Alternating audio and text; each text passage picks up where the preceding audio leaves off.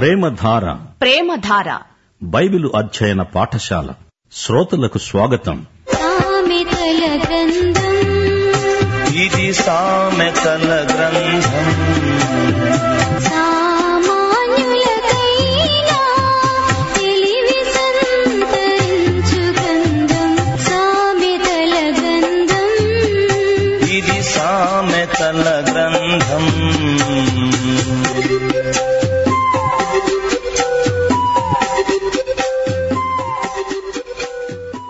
సామెతల గ్రంథం ఇరవై ఒకటో అధ్యాయం.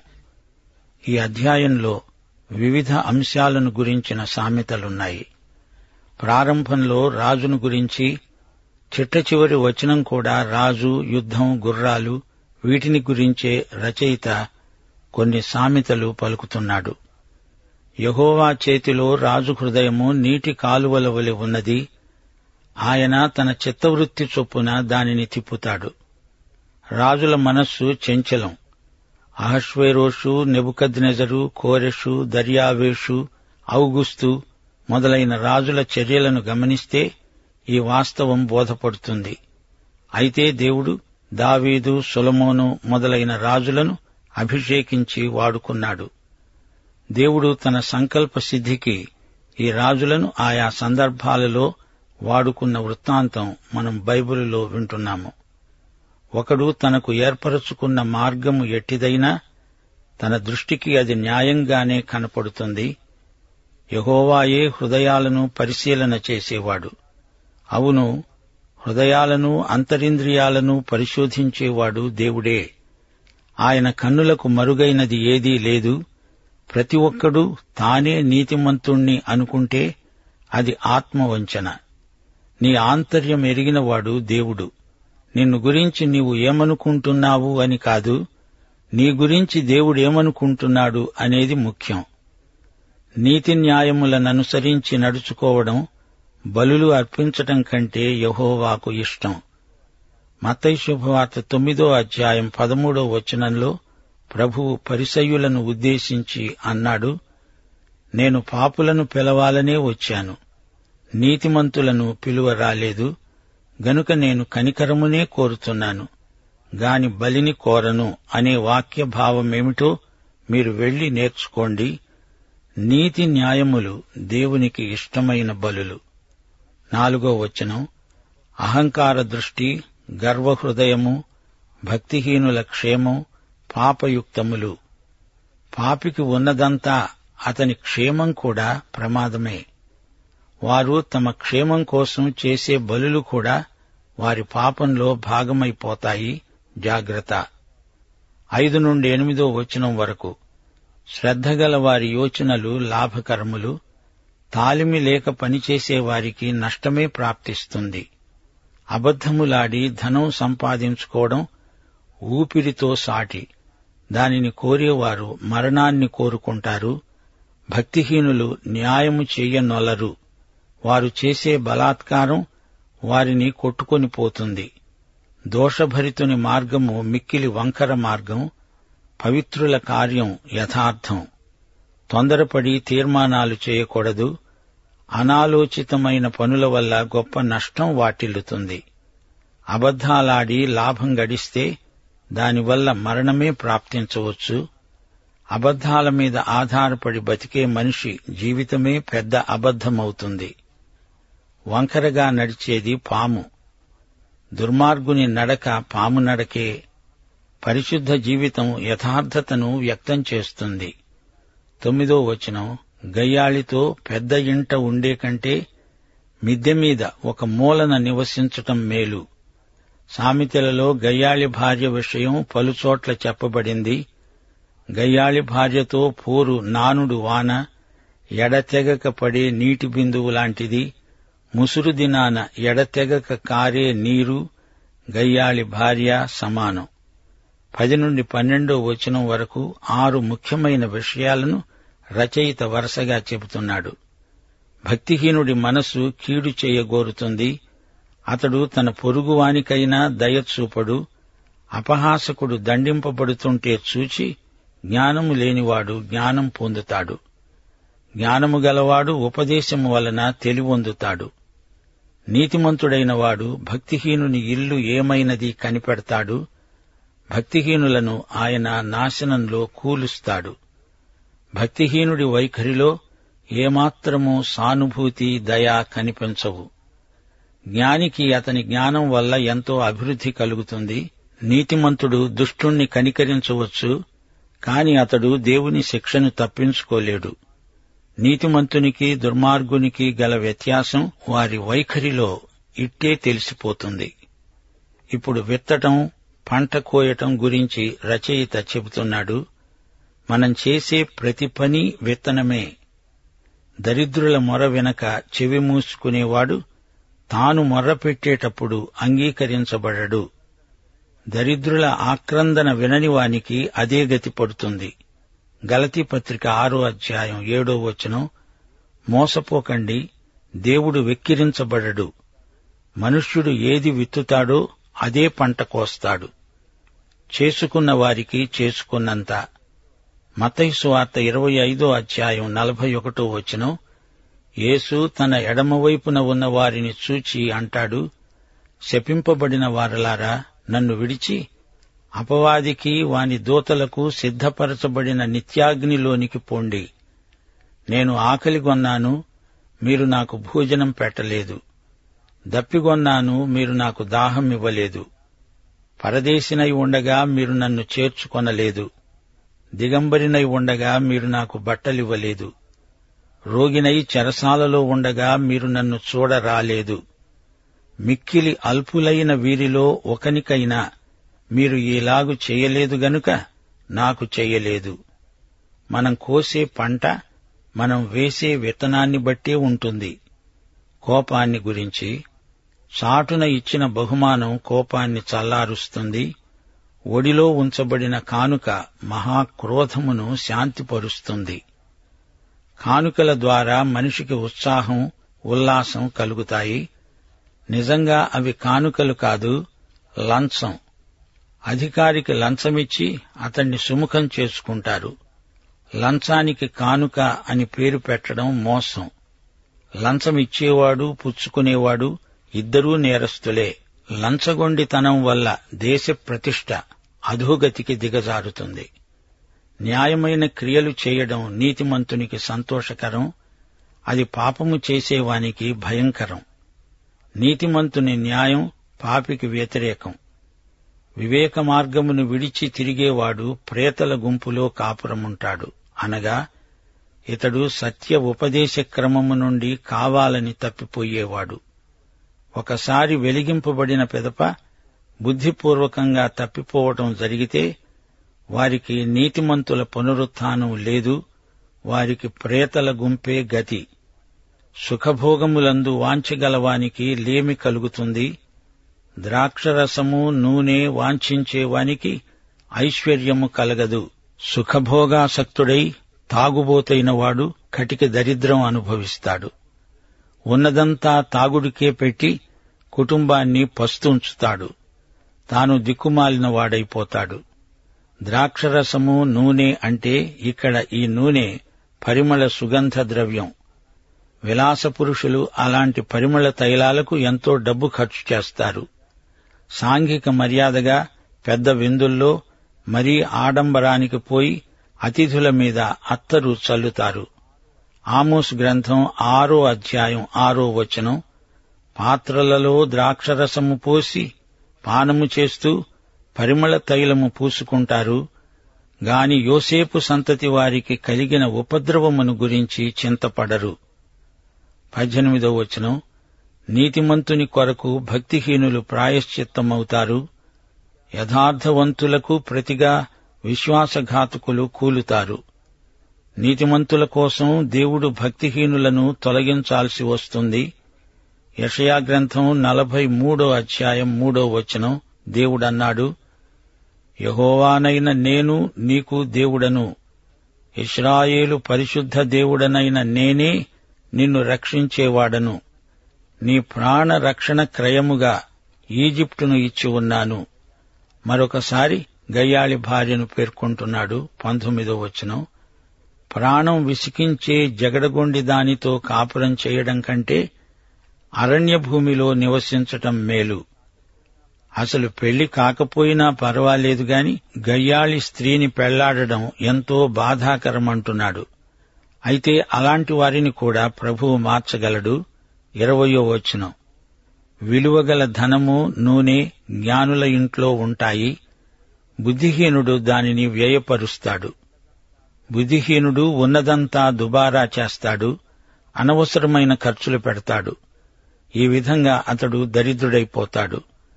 తన ధనాన్ని సద్వినియోగం చేసి ఆస్తిని ఎలా నిర్వహించుకోవాలో బుద్ధిహీనుడికి తెలియదు. ఇరవై ఒకటో వచనం. నీతిని కృపను అనుసరించేవాడు జీవమును నీతిని ఘనతను పొందుతాడు. నిత్యజీవము నీతి ఘనత ఈ మూడు దేవుని బిడ్డలకు ప్రాప్తించే ఆశీర్వాదాలు. యోహాను సువార్త పన్నెండో అధ్యాయం ఇరవై ఆరో వచనంలో యేసు ప్రభు అన్నాడు ఒకడు నన్ను సేవించిన ఎడల నన్ను వెంబడించాలి. అప్పుడు నేను ఎక్కడ ఉంటానో అక్కడ నా సేవకుడూ ఉంటాడు. ఒకడు నన్ను సేవించిన ఎడల నా తండ్రి అతణ్ణి ఘనపరుస్తాడు. జ్ఞాని అయిన ఒకడు పరాక్రమశాలుల పట్టణ ప్రాకారమెక్కుతాడు. అటివాడు దానికి ఆశ్రయమైన కోటను పడగొడతాడు. యుద్ధ సమయంలో కాని శాంతి సమయంలో కాని జ్ఞానం అక్కరకు వస్తుంది. పట్టణాన్ని ముట్టడించాలన్నా లేక పట్టణాన్ని కాపాడాలన్నా జ్ఞానం ఎంతో అవసరం. ఇరవై మూడో వచనం నోటిని నాలుకను భద్రం చేసుకునేవాడు శ్రమల నుండి తన ప్రాణాన్ని కాపాడుకుంటాడు. శాంతి సమాధానాల రహస్యమిదే నాలుకను అదుపులో పెట్టుకోగలిగితే మనస్సుకు తృప్తిగా ఉంటుంది. ఎట్టి ఆందోళన ఉండదు. ఒకటి పేతురు మూడో అధ్యాయం పది పదకొండు వచనాలు.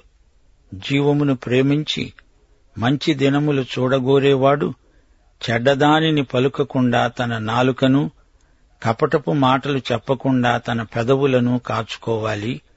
అతడు కీడు నుండి తొలగి మేలు చెయ్యాలి. సమాధానమును వెదకి దానిని వెంటాడాలి.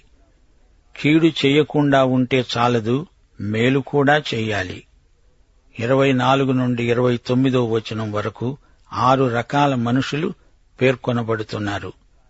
ఒకటి అహంకారి అపహాసకుడు రెండు సోమరివాడు మూడు నీతిమంతుడు నాలుగు భక్తిహీనుడు ఐదు కోట సాక్షి లేక అబద్ధికుడు ఆరు యథార్థవంతుడు. అహంకారి అయిన గర్విష్టికి అపహాసకుడు అని పేరు.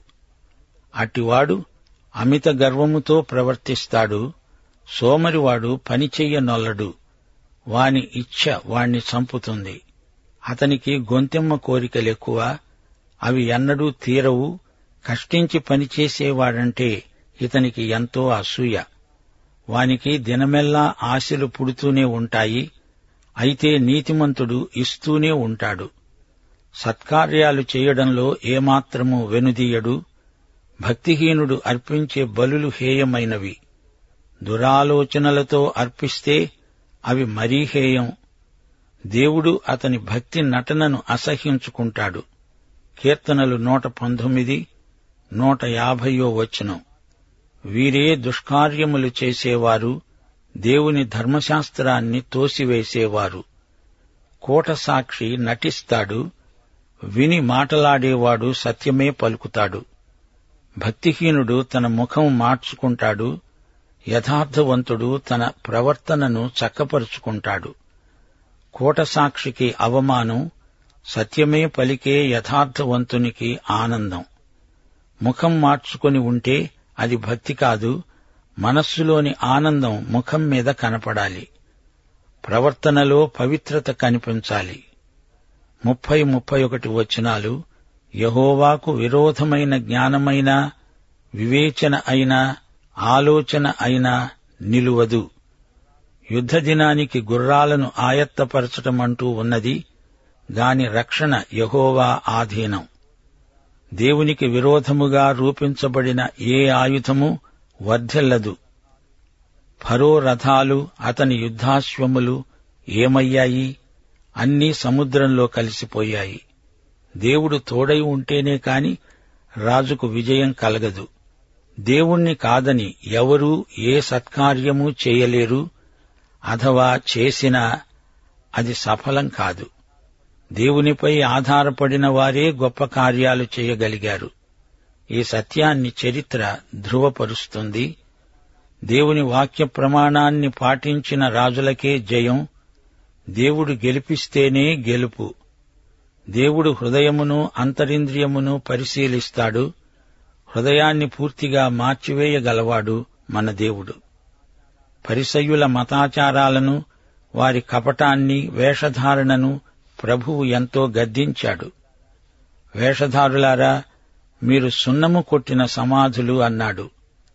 పాపి చేసే సత్కార్యాలు కూడా అతని పాపంలో భాగమైపోతాయి. రక్షించబడని వారి కానుకలు దేవుడు అంగీకరించడు. రోమాపత్రిక పదో అధ్యాయం ఒకటి నుండి మూడో వచనం వరకు పౌలు తన స్వజాతీయుల కోసం ఎలాంటి ప్రార్థన చేశాడో చూడండి. సహోదరులారా ఇస్రాయేలీయులు రక్షణ పొందాలని నా హృదయాభిలాష. వారి విషయమై నేను దేవునికి చేసే ప్రార్థన ఇదే. వారు దేవుని విషయమై ఆసక్తి గలవారని వారిని గూర్చి సాక్ష్యమిస్తున్నాను. అయినా వారి ఆసక్తి జ్ఞానానుసారమైనది కాదు. ఏలయనగా వారు దేవుని నీతి నెరుగక తమ స్వనీతిని స్థాపించ పూనుకునేవారై దేవుని నీతికి లోబడలేదు. స్వనీతి పరాయణులు పాపులుగానే పరిగణించబడతారు. స్వనీతి మురికి బట్టలతో సమానం. స్వనీతిని ధరించుకొని దేవుని సన్నిధిలో ఎవరూ నిలువలేరు. ఎడారిలో ఒక బాటసారి దారి తప్పాడు. దాహమవుతోంది ఆకలవుతోంది. నీరు లేదు ఆహారం లేదు. అతనికి ఏదో పాత్ర కనిపించింది.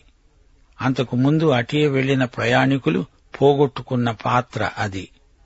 అందులో ఏదైనా పానీయం ఆహారం ఉందేమో అని ఆదుర్దాగా ఆ పాత్ర మూత తీసి చూచాడు. ఆశాభంగం చెందాడు. ఆ పాత్రను అవతలికి విసిరి పారేశాడు. అందులో వజ్రాలున్నాయి. అతనికి వజ్రాలెందుకు పనికిరావు? అతనికి కావలసింది ఇంత ఆహారం తాగడానికి నీరు. దేవునితో సరైన సంబంధ సహవాసాలు కలిగి ఉండడమే మహాభాగ్యం. మంచి భార్య ఒక వ్యక్తి జీవితానికి వన్నే వాసి తేగలదు. యోబు భార్య గయ్యాళి దావీదు సౌలు కుమార్తె అయిన మీకాలును చేసుకున్నందుకు ఎన్నో సమస్యలు కొని తెచ్చుకున్నాడు. దేవుని మందసాన్ని తెచ్చేటప్పుడు ఊరేగింపులో దావీదును చూచి అతణ్ణి తోలనాడింది. యోబు భార్య తన భర్తను దేవదూషణకు ప్రేరేపించాలని సూచింది.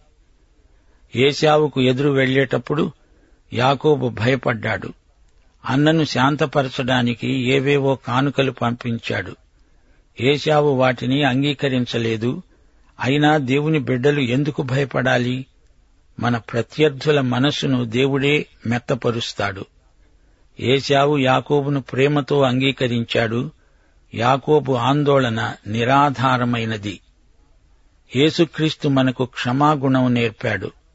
దేవుని జ్ఞానం లేనివారు పశుప్రాయులవుతారంటే ఆశ్చర్యపడాల్సిన పని లేదు. దేవజ్ఞానం మనిషికి దేవ స్వభావాన్ని ఇస్తుంది. దేవుని వాక్యాన్ని ప్రకటించాలి నేరస్తులు మార్చబడాలి వారికి నూతన జన్మ అవసరం. మరమ్మతు ప్రయత్నాలు పనిచేయవు. హాస్యగాడు అందర్నీ నవ్విస్తాడు గాని ఇంటికి పోయి తాను ఏడుస్తాడు. మానవునికి దేవుని వాక్యం మాత్రమే ఆత్మశాంతినివ్వగలదు. మన పాప విముక్తికి యేసుక్రీస్తు విమోచన క్రయధనమయ్యాడు. మన పాప రుణము తీర్చినవాడు యేసు ప్రభు. బబులోను అంతటి మహాసామ్రాజ్యమే కుప్పకూలిపోయింది. దేవుని జ్ఞానం సైతాను దుర్గాలను నేలమట్టం చేయగలదు. పశు ప్రవృత్తి దేవుని జ్ఞానం ఎదుట నిలువజాలదు. జ్ఞాని సాత్వికుడై సైతానీయ దుష్ట శక్తులను గుర్తించగలడు గద్దించగలడు జయించగలడు. ట్రాఫిక్ పోలీసు ప్రభుత్వ ప్రతినిధి. అతడు చేతి సంజ్ఞలతోనే వచ్చేపోయే వాహనాలను ఆపివేయగలడు. అలాగే దేవుని బిడ్డలు సైతానీయ దుష్ట శక్తులను దేవుని జ్ఞానబలంతో కృపాబలంతో అరికట్టగలరు. నాలుకను గురించి సామెతల గ్రంథం ఎంతగానో చెబుతోంది. ఎందుకు? నాలుకను దేవుని బిడ్డలు మంచికి వాడతారు. దేవుని ఎరుగని వారు అదే నాలుకతో అంతా నాశనం చేస్తారు. నాలుక గర్వం అనే రెండు అంశాలు సామెతల గ్రంథంలో ముఖ్యమైనవి. సోమరి మనిషి మనస్సు సైతాను కర్మాగారం. కష్టించి పని చేయకుండా ఊరికే డబ్బు రావాలంటాడు సోమరిపోతూ. సోమరితనాన్ని సిలువ వేయాలి. ప్రభు అన్నాడు యోహాను సువార్త తొమ్మిదో అధ్యాయం నాలుగో వచనం. పగలున్నంత వరకు నన్ను పంపిన వాని క్రియలు మనము చేస్తుండాలి. రాత్రి వస్తున్నది అప్పుడెవడూ ఏమీ చేయలేడు. నీతిమంతుడు ఇస్తాడు పుచ్చుకోవటం కాదు ఇవ్వడం అతనికి ఎంతో సంతోషం. పుచ్చుకొనుట కంటే ఇచ్చుట ధన్యత అని ప్రభువే చెప్పాడు. కూట సాక్షులు యేసు మీద నిందారోపణ చేయడానికి వచ్చారు. మతై శుభవార్త ఇరవై ఏడో అధ్యాయం పదకొండు నుండి పద్నాలుగో వచనం వరకు. యేసు అధిపతి ఎదుట నిలిచాడు. అప్పుడు అధిపతి అన్నాడు యూదుల రాజువు నివేనా? యేసు అతణ్ణి చూచి అన్నాడు నీవన్నట్టే. ప్రధాన యాజకులు పెద్దలు ఆయన మీద నేరము మోపినప్పుడు ఆయన ప్రత్యుత్తరమేమీ ఇయ్యలేదు. పిలాతు అన్నాడు నీ మీద వీరెన్ని నేరములు మోపుతున్నారో నీవు వినలేదా? అయితే ఆయన ఒక్క మాటకైనా అతనికి ఉత్తరం ఇయ్యలేదు. గనుక అధిపతి మిక్కిలి ఆశ్చర్యపడ్డాడు. అబద్ధ సాక్ష్యాలు నిలువవు. రెండు కొరింతి పదమూడో అధ్యాయం ఎనిమిదో వచనం మేము సత్యమునకు విరోధముగా ఏమీ చెయ్యనేరము. గాని సత్యము నిమిత్తమే సమస్తము చేస్తున్నాము. కీర్తనలు ఇరవై ఏడు మూడో వచనంతో ఈ పాఠం ముగిస్తాము. నాతో యుద్ధం చేయడానికి దండు దిగినా నా హృదయం భయపడదు. నా మీదికి యుద్ధము రేగినా దీనిలో నేను ధైర్యము విడువను. సామెతలు ఇరవై ఒకటో అధ్యాయం ముప్పై ఒకటో వచనం. యహోవాకు విరోధమైన జ్ఞానము కాని వివేచన ఆలోచన కాని నిలువవు. రక్షణ యహోవా ఆధీనం. దైవాశీస్సులు. ఆమెన్.